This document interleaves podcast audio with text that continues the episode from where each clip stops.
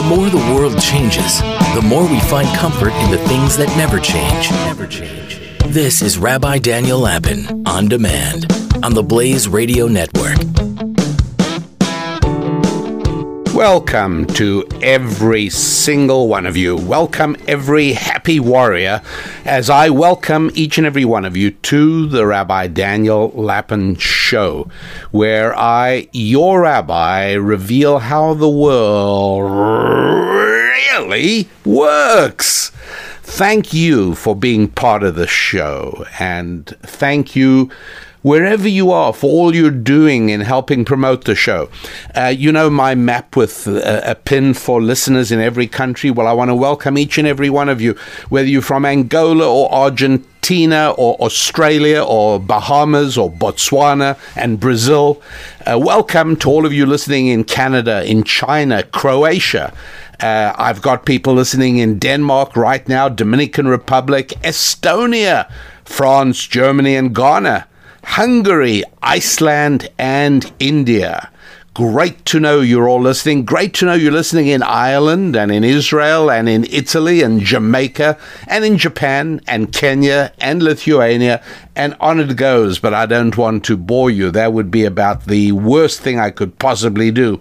So uh, we're not going to do that at all, but uh, we are going to focus on the five F's the five fundamental F's of life. I speak about them regularly, and the reason I speak about them is because the more that things change, the more you need to depend on those things that never change.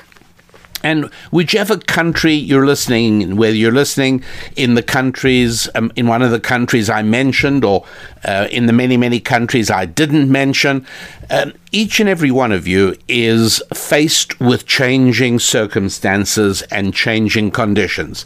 Sometimes they are economic changes, sometimes they are military changes, sometimes they are political changes, uh, sometimes they are meteorological changes, but whatever it is, uh, there is change in your life. And the more that change takes place, the more we need to remain anchored to those things that never change. And the five things that never change are the five, you know, people, oh, well, death and taxes never change. I'm not talking about that. I'm talking about things you can do something about. I'm talking about areas in which you can secure the ship of your life. I'm speaking about the anchor that links you firmly to solid ground and makes it possible for your ship to withstand hurricanes, typhoons, and monsoons to withstand any kind of turbulence that swirls around the vessel of your life. And what are those things that never change? Uh, first of all, family whether we go back to the very dawn of time, past the mists of history, uh, every single person was born to a mother and a father. Every single person comes from parents. Different kinds of parents, parents with different levels of commitment to their children, but parents to be sure.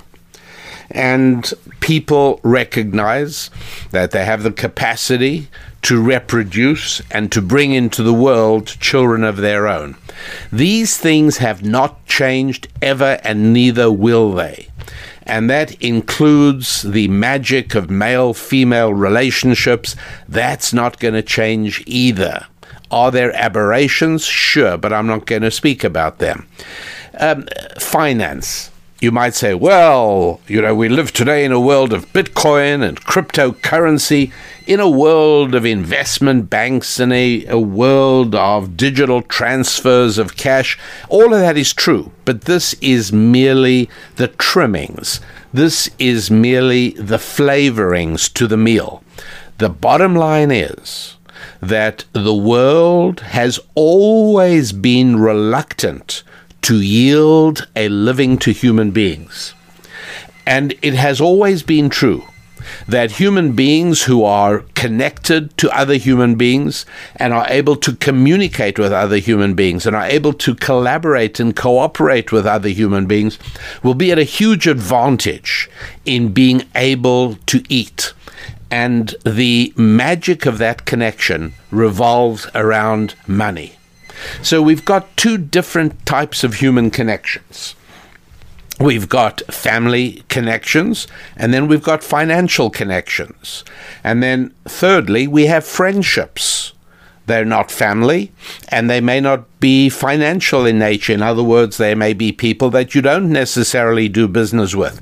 But these categories of relationships have always been a part of the human experience whether you were speaking about 2,000 years ago or 1,000 years ago or 4,000 years ago, family, friendship and finance has always been a part. Whether you are uh, um, part, if you were an American Indian, if you were living in uh, in in in a tribe in North America, or you were living among the Incas, or you were part of a Germanic tribe in Europe, or you were part of a uh, Mongolian tribe in Eastern Europe or Western China, uh, yeah, these things are always true. You always were concerned about family, you were always concerned about friendships, and you were always concerned about finance.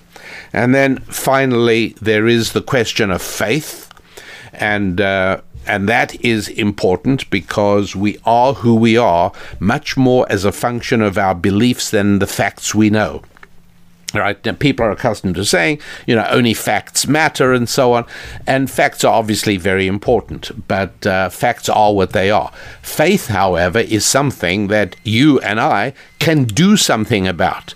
And in exactly the same way as having healthy muscles and a strong body, and that's the fifth F, fitness, physical fitness. Yeah, I know physical is spelled with a PH, but, um, you know, you'll understand if I write it F I T N E S S uh, or I write physical F I F Y S I C A L, physical, it doesn't make any difference. You know exactly what I'm talking about. And if you have um, a strong body and you take care of it and you nurture it correctly and you uh, you grow it, um, then it is available for when you need that strength. And you know, sometimes, uh, hopefully, never in your life, uh, you need your strength for a life and death struggle.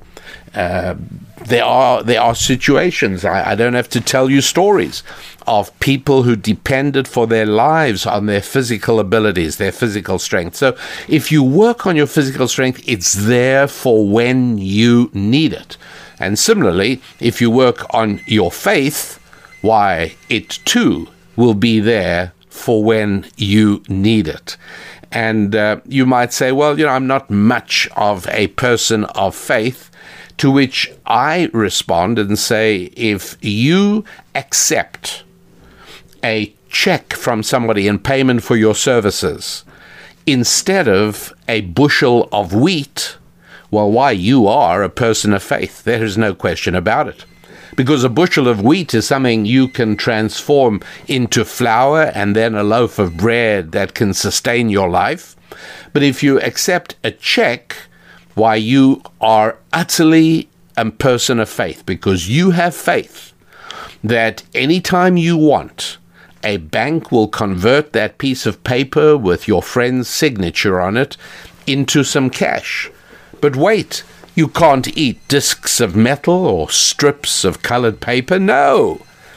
But you have faith that when you are hungry, there will always be a baker who will supply you with that bread in exchange for the money you have in your pocket. And that is entirely an act of faith, is it not? These five F's your finances, your family, your friendships, your faith, and your fitness, these are the things that never change, never have, never will. And these are the things that it is within your power to develop. If you are a single, well, then you can start a family. You find somebody to become a partner in life, and then you build a family. Maybe you're an older signal, single and you've already raised some children, but now you find yourself in the position of being able to marry.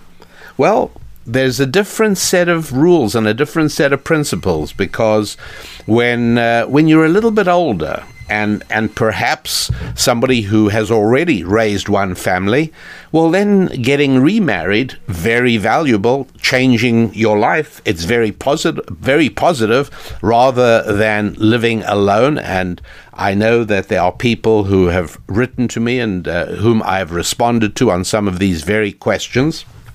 But uh, yeah, family is something we can do something about.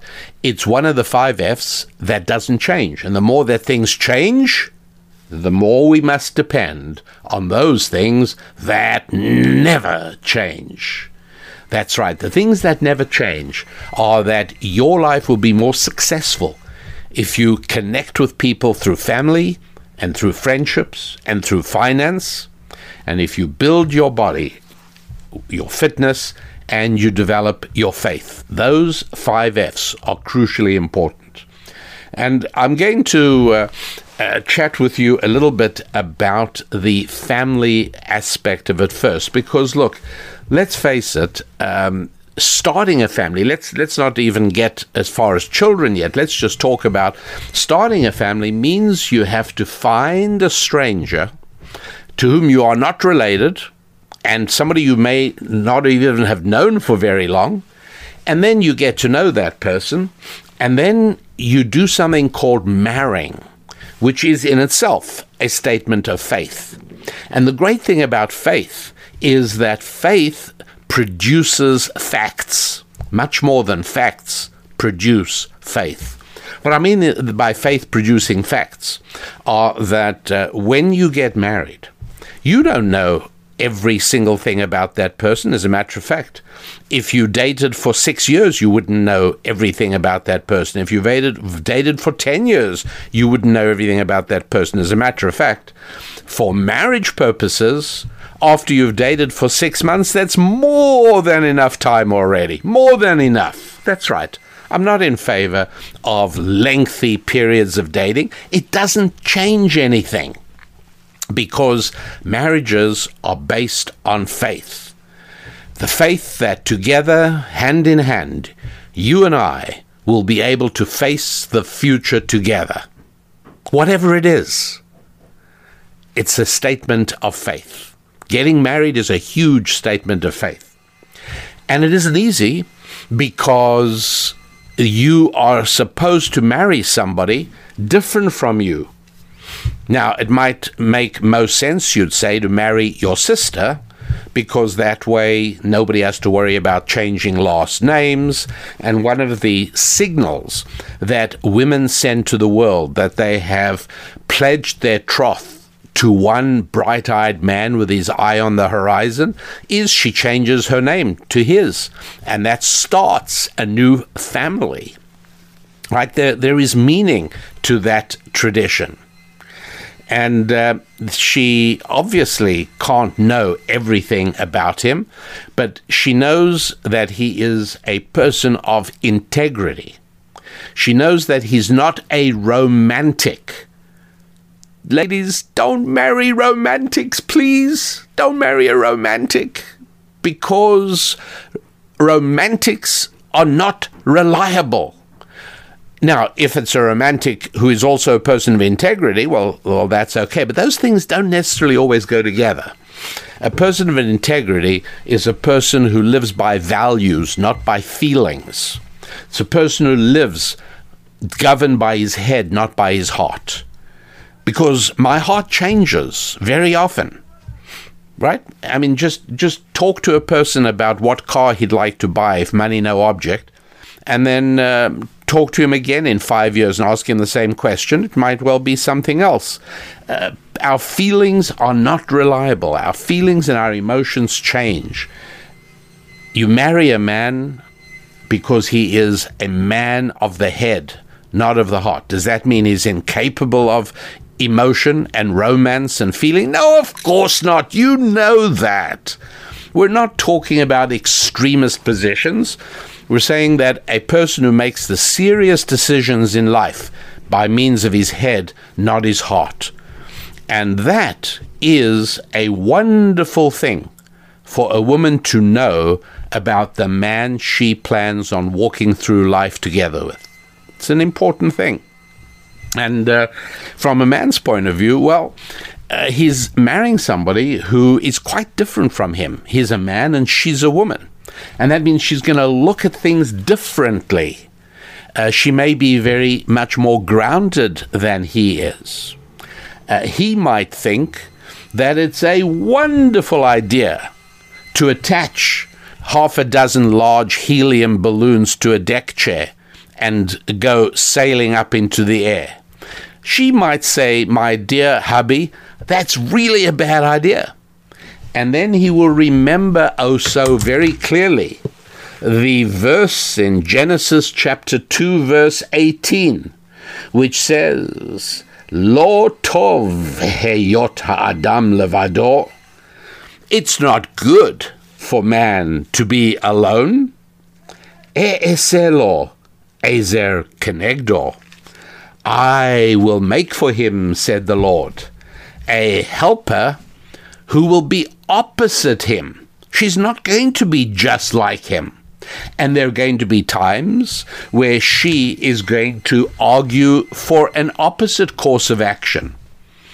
And the wise husband listens very, very carefully and discusses it with her.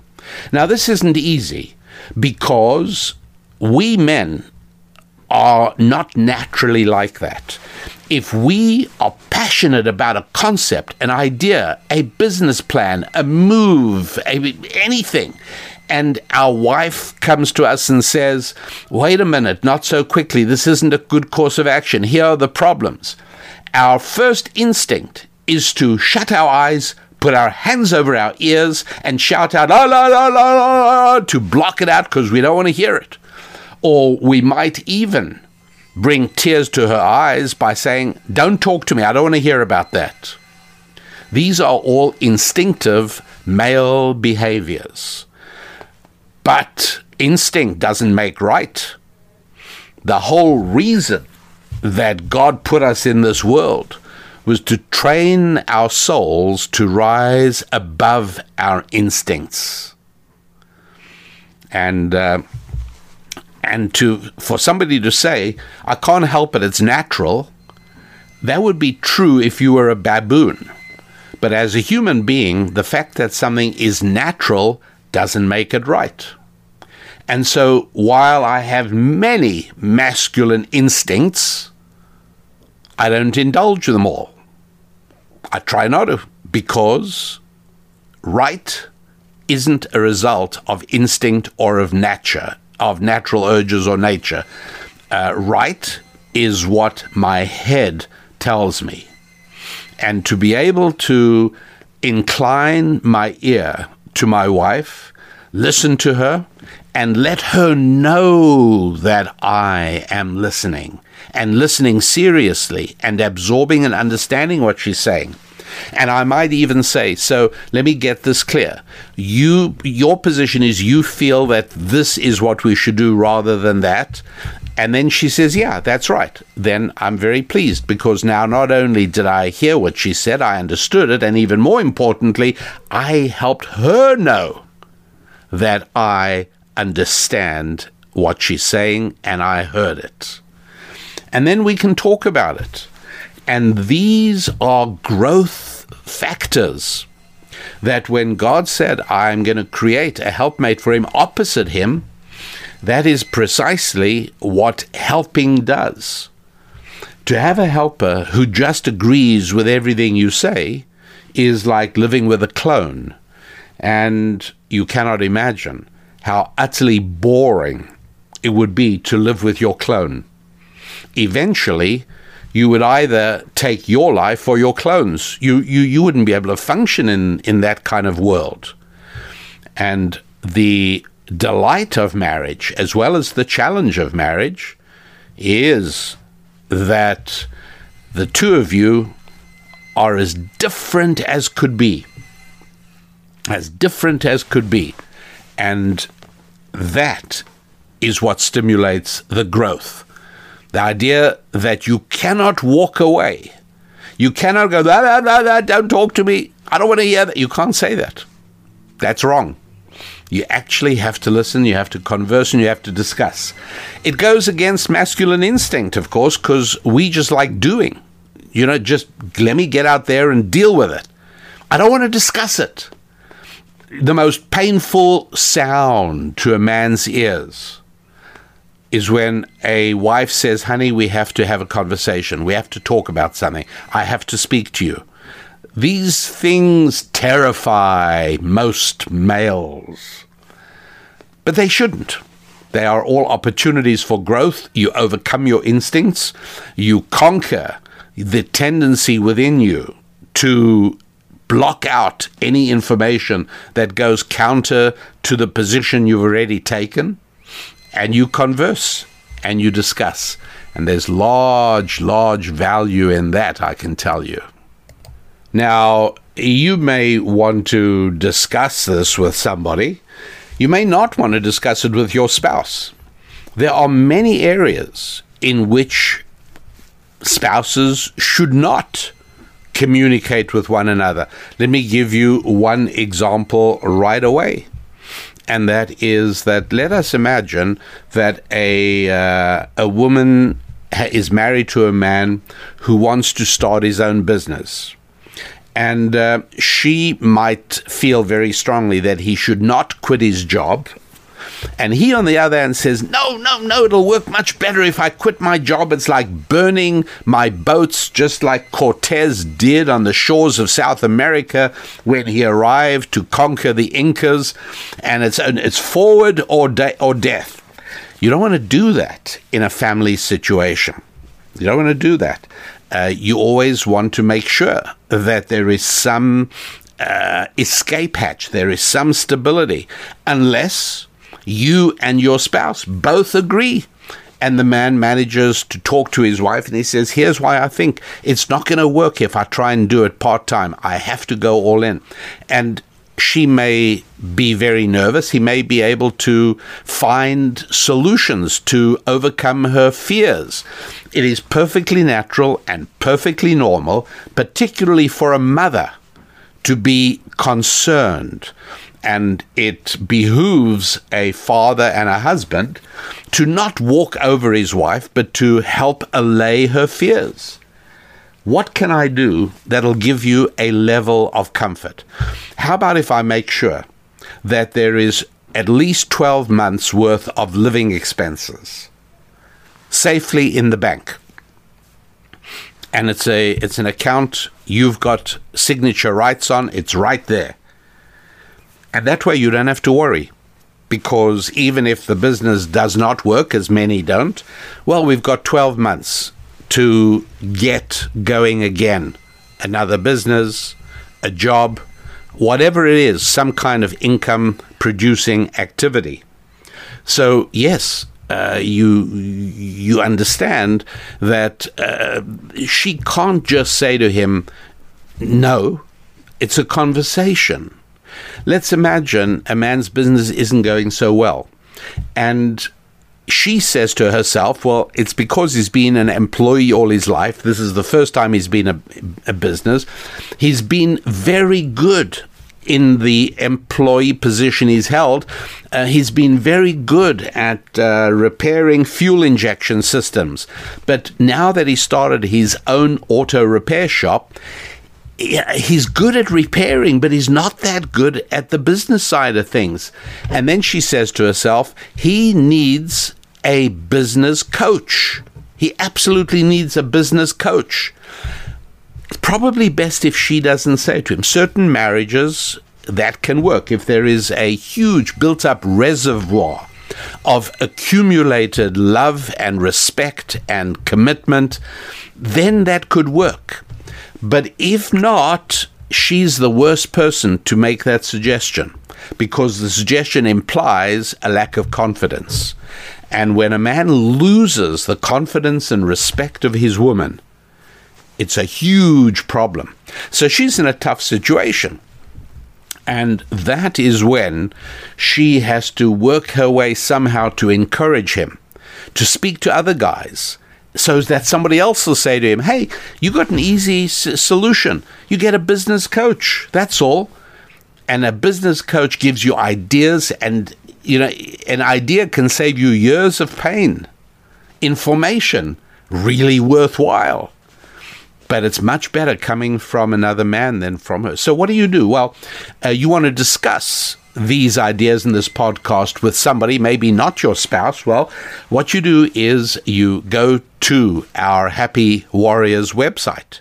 You know what it is, right? It's wehappywarriors.com because we are all a happy band of happy warriors. So you go to wehappywarriors.com. And uh, and by the way, you, you not only could you get a basic membership in Happy Warriors, but you can even get a free 14 day uh, experiment if you like. So just try it out, see how you like it. Here's why I suggest it because the way we've set this up is uh, we used to monitor and moderate comments, and it made conversation between people a little bit slow because it, it, had to depend on one of our administrators to, to go and check the comments and approve them. And in this day and age, you've got to do it because there are a lot of trolls on the websites and uh, they are, are rude or obnoxious. But then we said, okay, fine, we're going to make a basic membership, and that's going to rule out most of the trolls. And sure enough, that's the way it's worked out. So you can try it out for two weeks if you like. But here's the best thing you can participate in a discussion forum about the podcast without having to wait for moderator approval. Your comment posts right away. Now, obviously, if as time goes by we discover that it's being abused, which I don't think it will be, we'd obviously have to make changes. But for the moment, uh, it works great. And so at wehappywarriors.com, you become a basic membership, try it for free, and, uh, and then you're in on the conversation. And very often you will hear things from somebody else that you wouldn't necessarily hear from your spouse. Right. Um, and by the way, they're in the other direction as well. There are things that uh, a woman is far better off hearing from a friend or a teacher or a mentor or a coach than from her husband.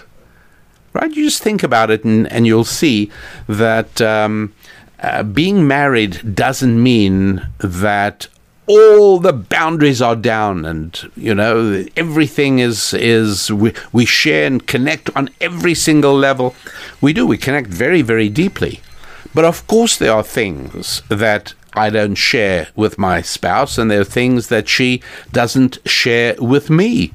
Obviously, uh, to just give you a, uh, a vulgar and obvious example, and only I only mention this because it cropped up in conversation. I mean, yes, I, I do coach a few people, and um, one of the things that cropped up in conversation was that um, they know that they've got a very close marriage. Uh, this person told me because uh, they don't even shut the door to the bathroom. Really? Okay, well, as you can imagine, uh, we devoted a fair bit of time to that. That is not a good idea. Not a good idea. Uh, because there are certain aspects of privacy that are important. Why? Uh, because our concern, when I say our concern, in ancient Jewish wisdom, the concern is for a passionate relationship between husband and wife. And uh, sometimes that can be negatively impacted by certain habits or certain behaviors or certain natural processes uh, which are best kept private, right? Because we are impacted by things, you, you know, little kids say, "Ooh, gross! Ew, gross!" Yeah. Well, it's because adults also do that, even if they sometimes conceal or camouflage the actual reaction. So it, it really is very important and very, very worthwhile to, to make sure that you do have people to talk to outside of your marriage. Okay. That's the key thing. Very, very important.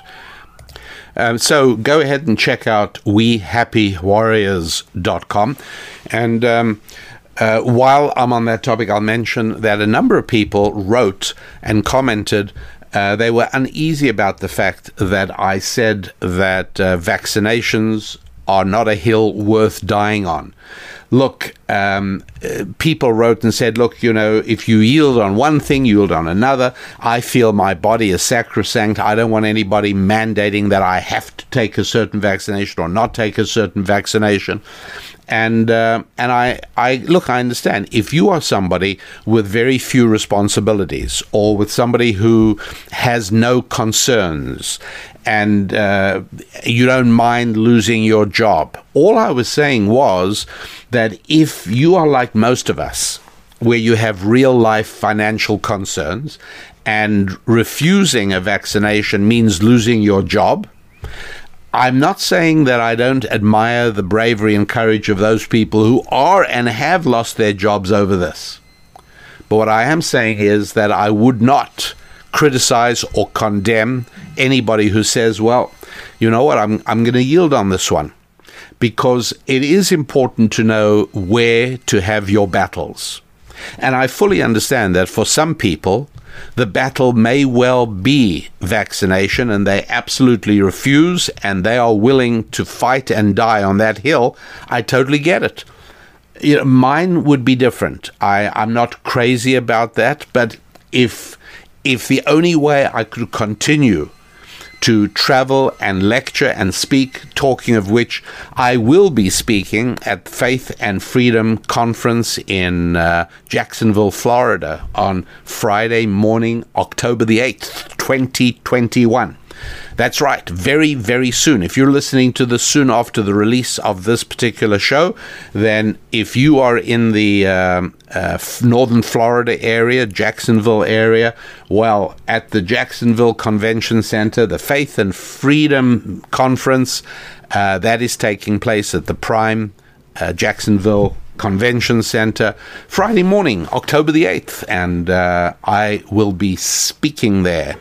If you are there, I'd love to meet you. Please, if you are ever at any event I'm speaking at, I would love it if you came up uh, before or afterwards and uh, said hello, had a chance for us to, to meet and see one another. I love meeting happy warriors anywhere and everywhere. But yes, if uh, my ability to travel to speak at different events and meet happy warriors around the country and around the world if that um, could only happen with a vaccination certificate, I would probably do it. I wouldn't be happy about it. I, I, I have concerns. I will be honest. I do have concerns about it. But I would probably do it because being able to continue to function is important to me. On the other hand, let's imagine that um, I'm somebody who homeschools my children. I do not wish to send my children to a GIC a government indoctrination camp. No, I won't. And um, uh, the law says you are going to be criminalized if you do not send your child to a GIC. For me personally, that's a hill I will die on. Right? That's where I'm fighting to the end. No, I will never send my children to a GIC, and I will do everything possible to make sure that my children never send their grandchildren to a their children, my grandchildren, to a GIC. Um, no, that that's that is my hill to die on. That's where I say absolutely no. Uh, people, it's understandable. People have different places that they are desperate and different things that they will fight for. We are all unique, each and every one of us, and this is one of the ways. So um, I'm certainly not criticizing uh, those people who are making a stand for freedom on the question of uh, vaccinations. Uh, I get it. I totally get it. I'm not criticizing, but I'm also stressing that there is no shame for the person who loves freedom who says, okay, I'm going to yield on this one. I have to, because this is not a good time for me to lose my job. whatever it is. Somebody says, okay, fine. Uh, that doesn't mean you don't stand for freedom. Doesn't mean that at all. And why is it that I do not criticize people who do not want to get vaccinated for COVID? They don't want that. And the reason I don't criticize people is because, you see, here's the thing. If somebody lies to you once and then they lie to you a second time, you are not only entitled to be skeptical about every everything else they tell you, but the prudent position is to be skeptical about what they tell you. This is why integrity is so important. Because somebody who throughout their lives have remained constantly locked to the truth you and you know that and you know that this person has never lied to you which by the way is exactly the way to raise children your children have to know that you tell the truth right this isn't necessarily easy but your children do have to know that you tell the truth what do i mean by saying it's not easy well uh, you're not supposed to act in anger towards your children. That's not a good idea. I'm not saying saying you should ever not you should never show anger.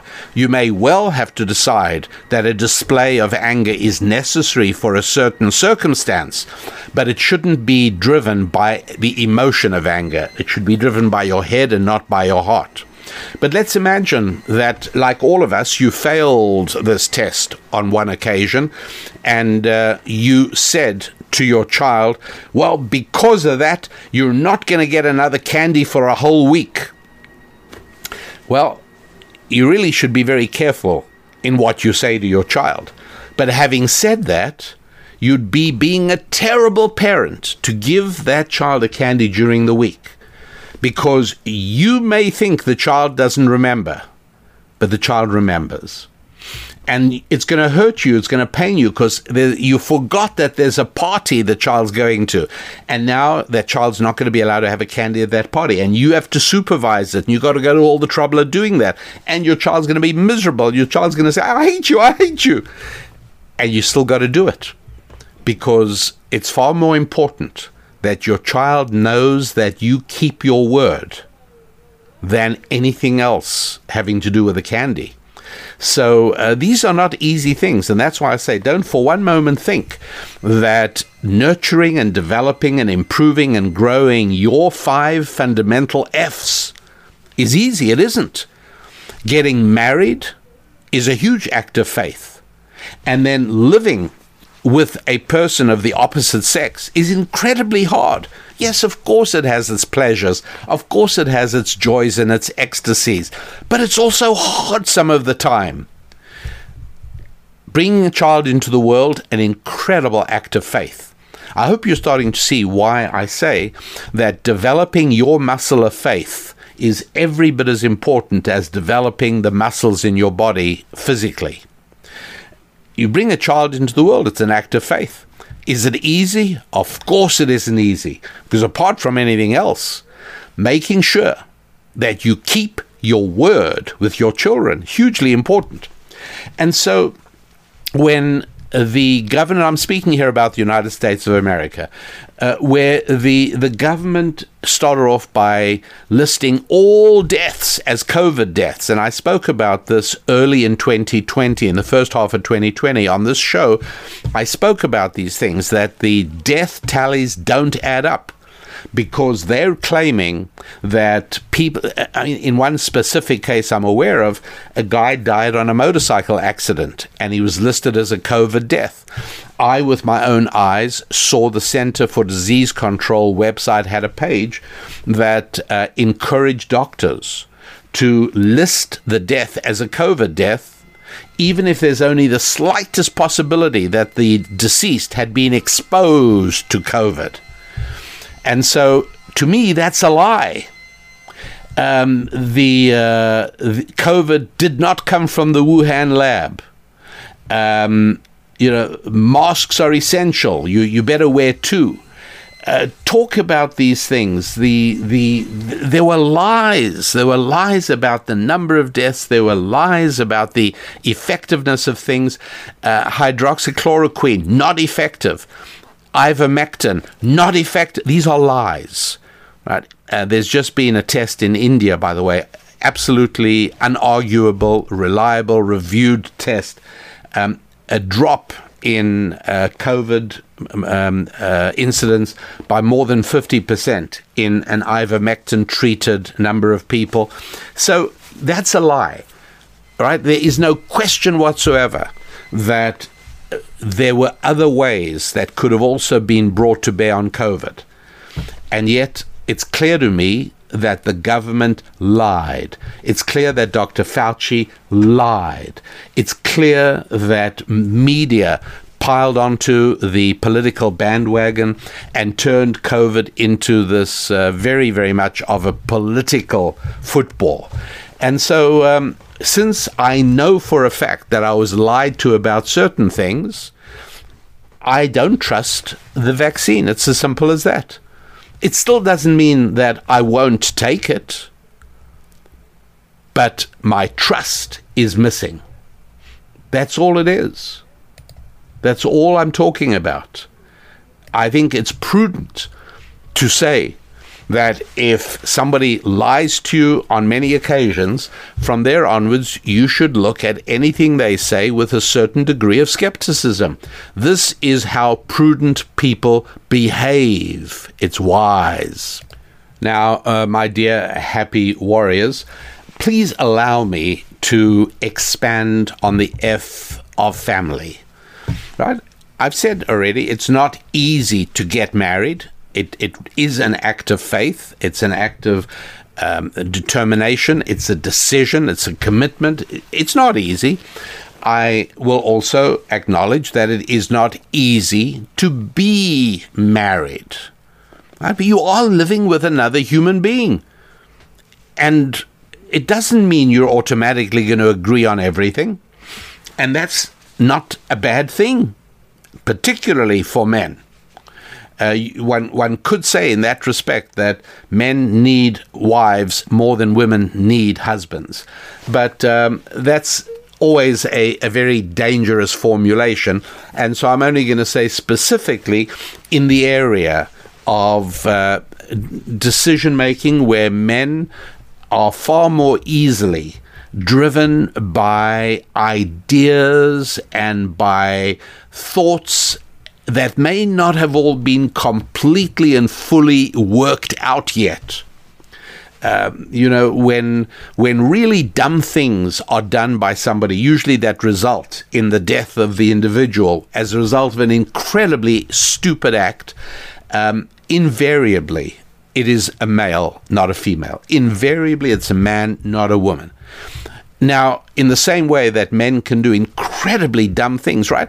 Man says that it, this seems like a really good idea, doesn't it? To um, uh, whatever it is, you know, I'm not. I'm not even going to give you any ideas of some of the extreme sports activities uh, but if a man says, I think this is a really good idea. There are things that we men can do that are not quite as wild and as crazy as as jumping off a mountain cliff, wearing a piece of fabric in sewed into a flying suit. Um, right.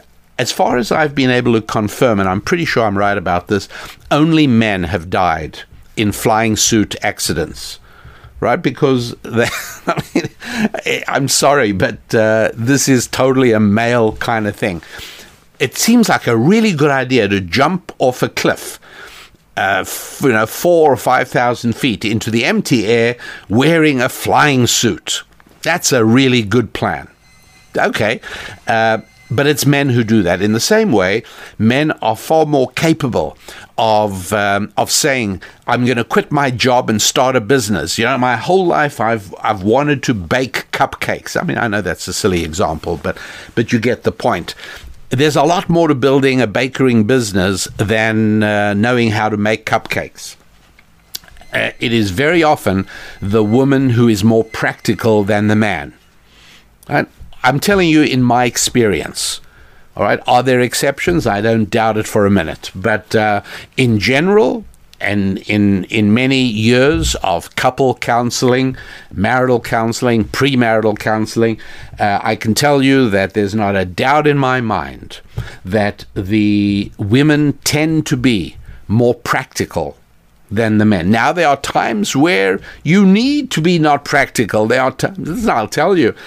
Uh, in uh, the years leading up to World War II, uh, there were many, many people, Jewish people, who said, We got to get out of Poland. We got to get out of Russia. We got to get out of Germany. The storm clouds are on the horizon. We've got to get out. And very often, and I mean, I know this from, from people who've told me their stories, very often it was the woman who said, It'll blow over. We've got children. We can't just pick up and leave, move to another country. Uh, we'll be away from family. We're away from our. And really, if you think about it, uh, you know, back in um, 1937, for instance, moving from a small town in Poland uh, to Houston in the or Galveston, even Galveston, a lot of Jewish people came into Galveston. Uh, that was something you could readily understand. A wife saying to her husband, "You're crazy." This is going to blow over. Uh, you know, this guy Hitler's just talking. It's going to go away. We can't pick ourselves up and move. We'll never see our family again. Um, you know, we'll never talk to them. In those days, right? Telephones were international calls, very rare, very hard, very expensive. And how are we going to make a living in Galveston? Well, some some couples came and they thrived and they prospered and they did well. Uh, others, they didn't. They didn't go. And very often, yes, it was the woman who said, Look, this is a crazy dream. The new world, America, what do you want to go and do? Become a cowboy?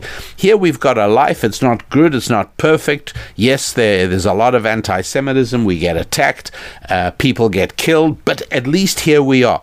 This, this happened a million times over. This conversation happened. And invariably, it was not 100%, but most times it was the man who wanted to go and it was the woman who wanted to stay. And in those cases, it was the right thing, obviously, in hindsight, to go. But uh, what I'm talking about is speak, converse, talk. And here I'm addressing myself mostly to men listeners because, as I said earlier, we men tend to do rather than speak. And so for us, it is very difficult, it's even painful. And yet, there it is. You know, God put us together. Uh, he took a woman who loves talking, who's good at communicating, who needs to connect to feel fulfilled, and links her to a man who would rather do almost anything else than have a deep, serious conversation about us or about the future. it is hard. And he puts us together precisely because we have to grow. A woman has to know when to bring something up with her husband and how to do it. Maybe the best thing is to write him a letter to start the conversation going. She's got to be wise. And the man has to learn that verbal communication is very, very important. Right? And this is one of the reasons that in Jewish marriages, there's a period of time, a period of time on a regular basis where the couple do not touch physically at all. And part of the reason for that is to help the man understand that intimacy and physicality doesn't solve everything. That the best thing is to first make up by means of words. First of all, solve the problem by means of verbal communication, and then return to normality. These things are all important parts of the F of family. And I said earlier, raising children, bringing children into the world, very hard. It's an act of faith. Right? Conceiving them is easy. Conceiving them is a pleasure. But giving birth to them, that's a totally different story. And then if you thought giving birth was hard, wait for the following years after that. Because raising a child to become your heir, not just biologically, but spiritually as well, now that's a lot of work. I gave the example a little bit earlier of keeping your word with your child. That's very hard. But then comes education. And that is no joke because, particularly in the United States of America, but this to some extent is true in other places as well, and something I'm about to say is true wherever you are.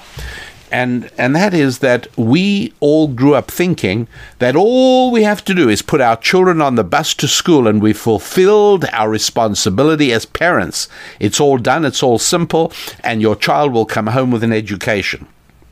Well, even if that ever was true, it certainly isn't true today. And your obligation as a mother and a father is to give your child an education. It's your obligation. It's not the government, it's not the state, it's not the county, it's not your local school board, it's not even the local teachers. It's your responsibility. And you have to know that when the educational system is not stepping up to the plate, why, it's your responsibility then to do so. And not for a moment do I think that's simple. It really isn't. Look, in our case, we made the decision to educate our children at home, to homeschool. Please don't think this was easy. Uh, don't think that this did not come with uh, with no costs, both financial and otherwise, in terms of time, energy, and other things. It's not easy.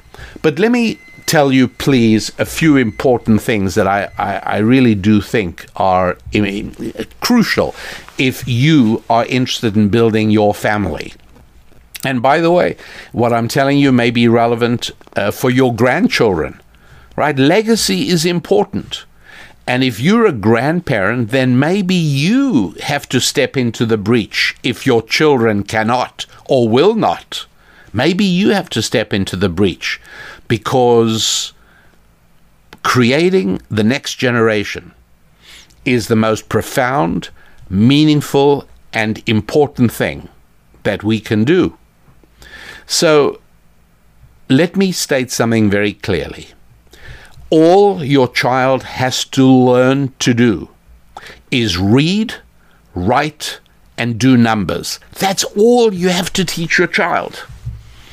Now, if on top of that, you're also able you're also able to teach your child about money and about male female relationships and about faith, you're doing great.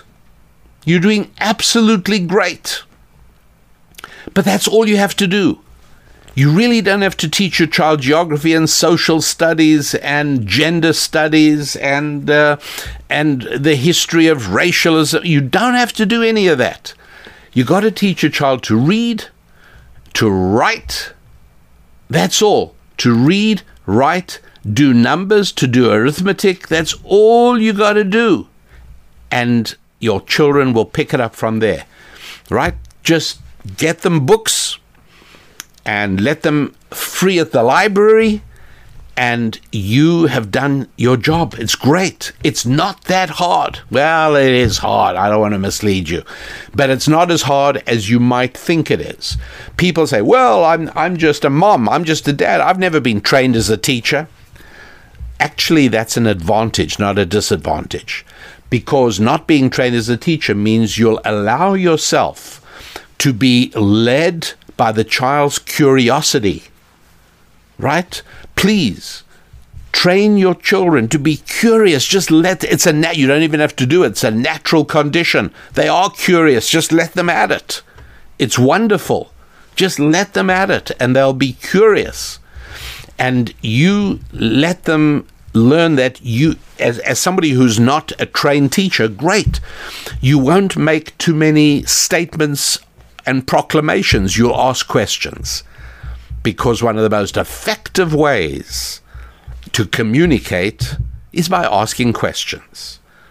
Right? The wife who wants to have a conversation with her husband, a really good way to start almost any conversation is with a question. You've just got to think up the right question. And you want to communicate with your children at the dinner table, prepare questions to come to the table with. Not questions that are testing them about things you think they learned at school or should have learned at school. No! ask them questions that sound as if you really are curious about what they're going to say. These are important things. So please remember, it's not as hard as you think it is.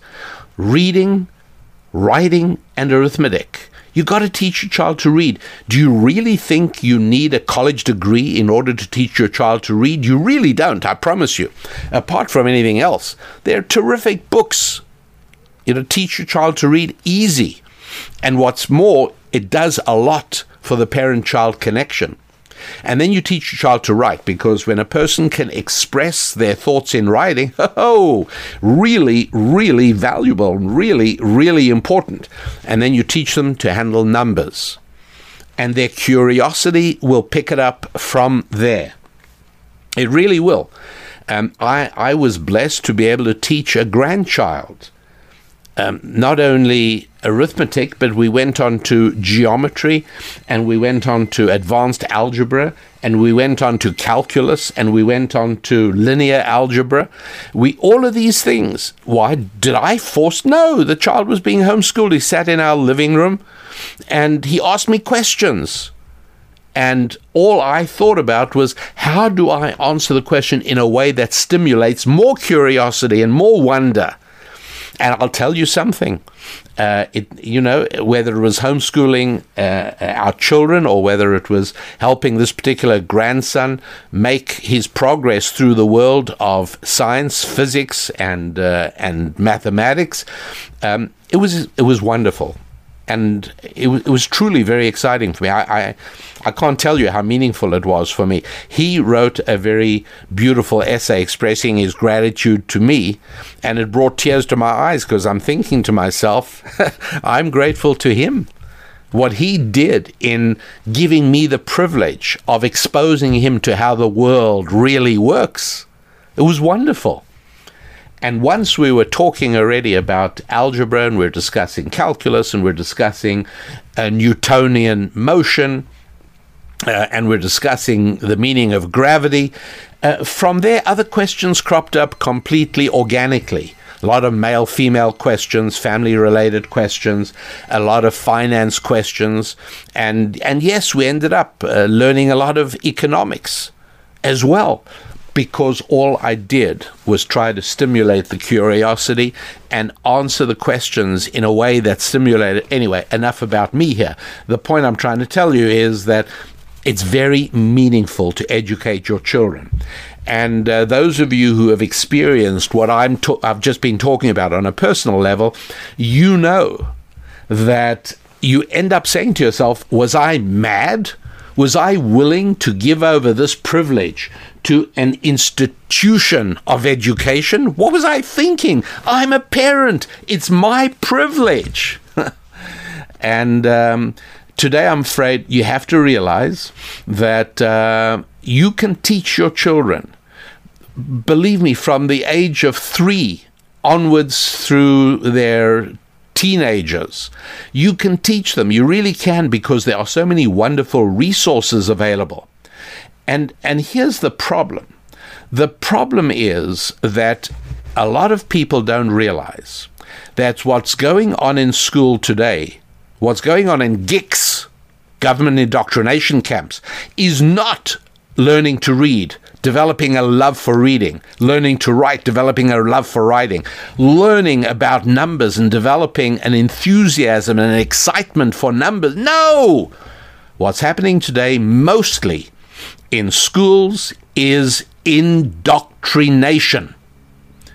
I'm afraid that schools today are, particularly high schools, are likely to be the first place in your child's experience where they're going to encounter physical violence. That's true.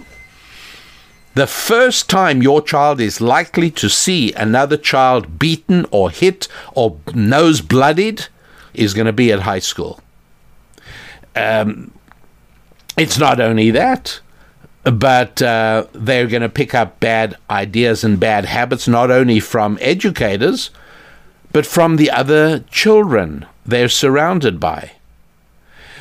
Do you think a, a GIC is going to teach your child to think and to be able to evaluate ideas and to subject their ideas to examination, in the light of things they've learned, in the light of uh, books they've read, in the light of their own research. Please know that doesn't exist anymore in GICS in the United States of America. Uh, the government and the educational establishment do not want schools to turn out thinking individuals capable of independent analysis. No! On the contrary, they actually want obedient, indoctrinated serfs who will do as they're told. I'm sorry, but uh, I, you may think I'm exaggerating, but um, I'm not. I'm really not. This is unfortunately a reality. It's just one of those things that is. So you got to know that uh, family, I- what I focused on a little bit today, is is not simple. It's not simple and easy, but it's incredibly fulfilling. Incredibly fulfilling and worthwhile. The incredible growth you feel excited by. You know what? I mean, that's exciting, right? One of the ways you feel happy is when you feel you've grown, when you feel you've achieved something. And it is not possible for a man or a woman to build and grow a family. And a family that's not just a biological entity. You're not just bringing children into the world to serve as socio-economic cogs in the machinery of a society gone mad. No! You're producing your replicas, your heirs. Doesn't mean your children are exactly like you, right? There's nothing on earth you can do to guarantee that outcome, I promise you. But children who have the spiritual insights that you have gained, children that replicate your values and your beliefs. Now, that part is very important, obviously. So, um, when you teach people to read and to write, this is hugely important. You teach your children to be able to communicate by reading and by writing. Well, this gets to be fascinating. I'll tell you why. Because there are cultures, let us say, rather unsuccessful cultures around the world that um, didn't know how to read or write. And in general, those peoples that managed to make it into the 20th and the 21st centuries with their cultures intact and with their systems operational are people who had writing. And it's amazing how many different people around the world developed without any writing system at all. The Incas, for instance, I mentioned them earlier. The Incas in South America, you know, built up quite a kingdom, but they had no system of writing at all. Um, in Africa, there was not a whole lot of reading or writing going on. How about the uh, the northwest coast? That part of the world that, that I really love being at. It's it's really a uh, just being there makes me happy and um, and that is the the coastal waters of the state of Washington and British Columbia in Canada. Those areas were populated for many, many, many hundreds of years by Indian tribes, the Haida or the Haida, uh, the Kwakwakawakas, and the uh, Chahalises, and the Chimakums, and the Cowichans, and the Cowlitzes, and the Duwamish tribes, and the Esquimalt tribes. I mean, I'm, I'm familiar with, uh, I don't know the difference between them. I know they had different customs, and some of them were peaceful, and some were warlike. Many of them enslaved one another, by the way. Slavery was widely practiced uh, off the British Columbia coast for hundreds of years.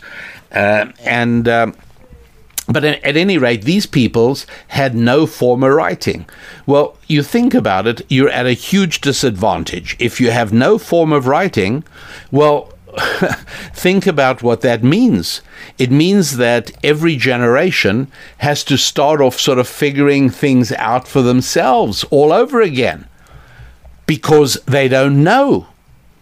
Um, or how about even in terms, and this is, by the way, true for your children, because once you teach your children to read, and they naturally develop a love of reading because you guide them into the right books. And by the way, don't for a moment think that the books your children get from their GIC library are safe for your children's souls. They're not. I, I can't tell you how shocked I am at some of the books that people have shown me that came from their children's school libraries. But um, no, don't forget, you've got to be responsible for your child's uh, spirit and body. You've got to educate them comprehensively.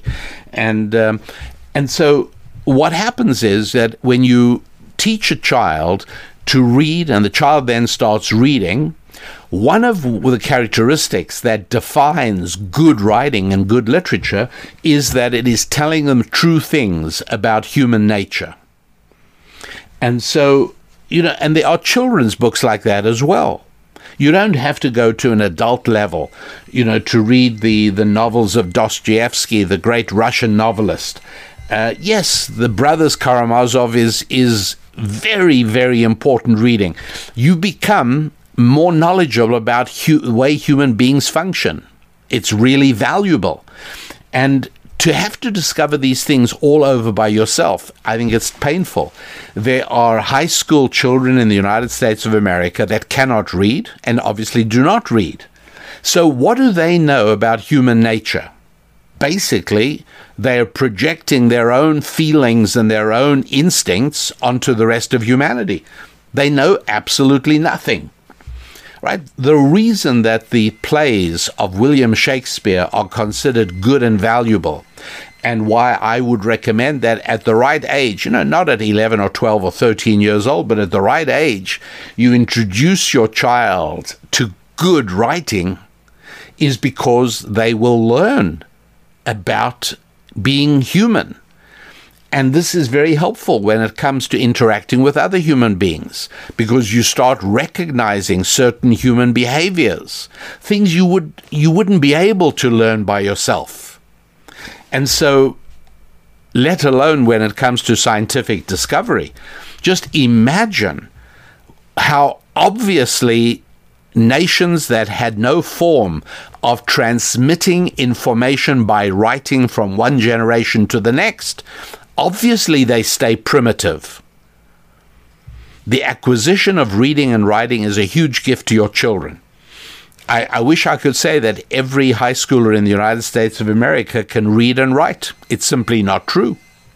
But you'd be giving your child a great gift by teaching your children to read and to write, because that way they become legitimate heirs to the legacy of accumulated human knowledge whether it's in the area of human behavior in literature or whether it's in the sciences, where they're able to learn things and they get to a point very quickly that they overtake you and they're learning things you don't know about. And now they tell you about things and how exciting is that for a child to be able to tell his parents about the things he's learning. It's wonderful.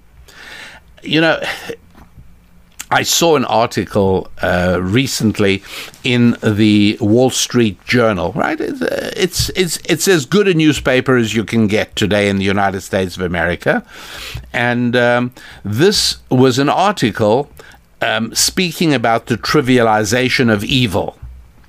And so the author writes, I asked a variety of people whether they had ever known someone whom they considered to be evil.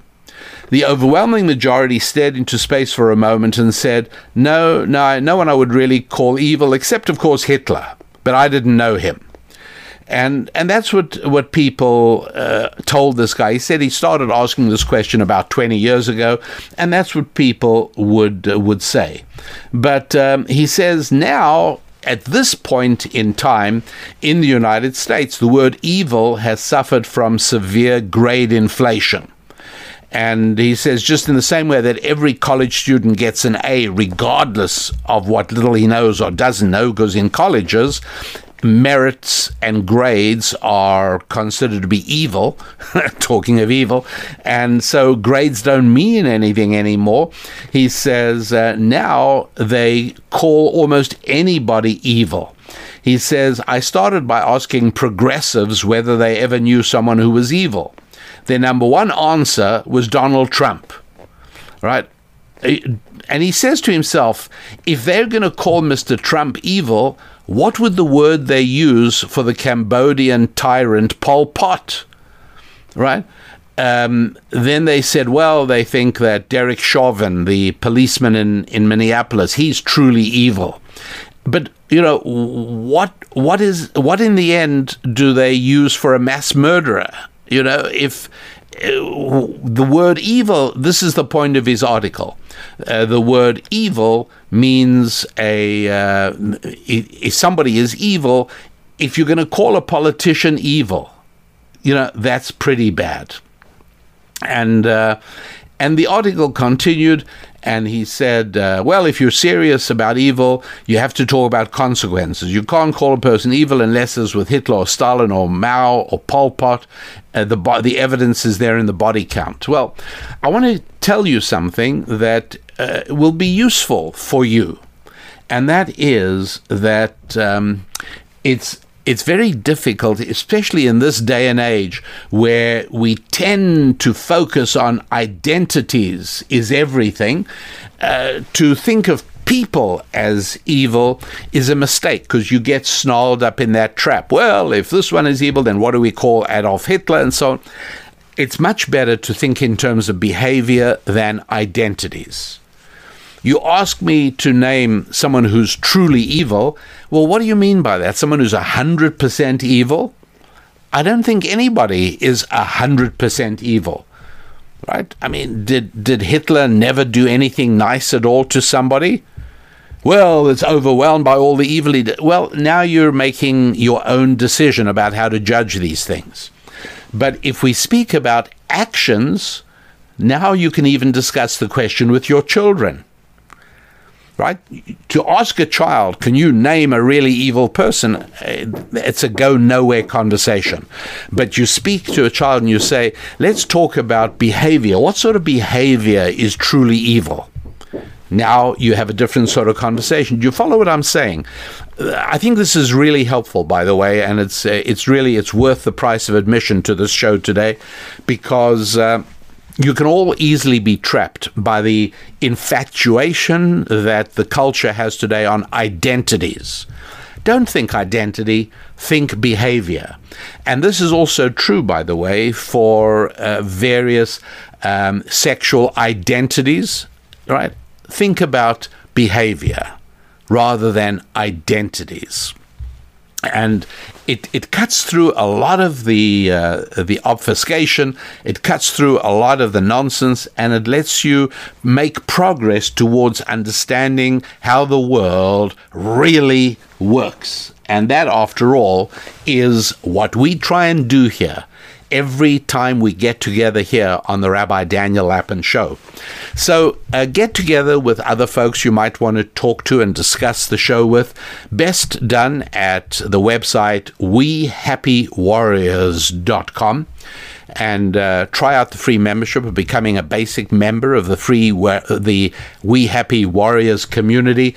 Uh, that way, you can connect in an unmoderated forum with other happy warriors, and uh, you can discuss these things. And uh, you're obviously free to make whatever connections that you want to do that way. So we uh, we get through this way a little bit of what we have to discuss in understanding how the world really works, and we remember that the uh, important thing is that the more that the world changes, and it certainly is changing a great deal, the more we need to depend on those things that never change.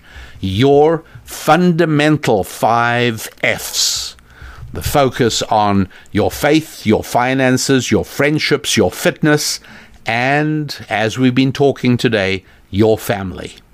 And so, as we come to the end of today's show, I am Rabbi Daniel Lapin, and I wish you a fantastic, phenomenal week. There's two F's right there, yes, I know, with your family and with your finances and with your friendships and with your fitness and your faith. Have a fantastic week. I'm Rabbi Daniel Lapin. God bless.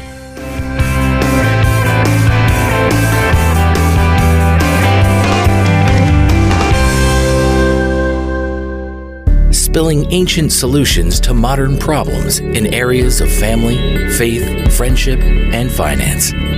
This is Rabbi Daniel Lapin on demand on the Blaze Radio Network.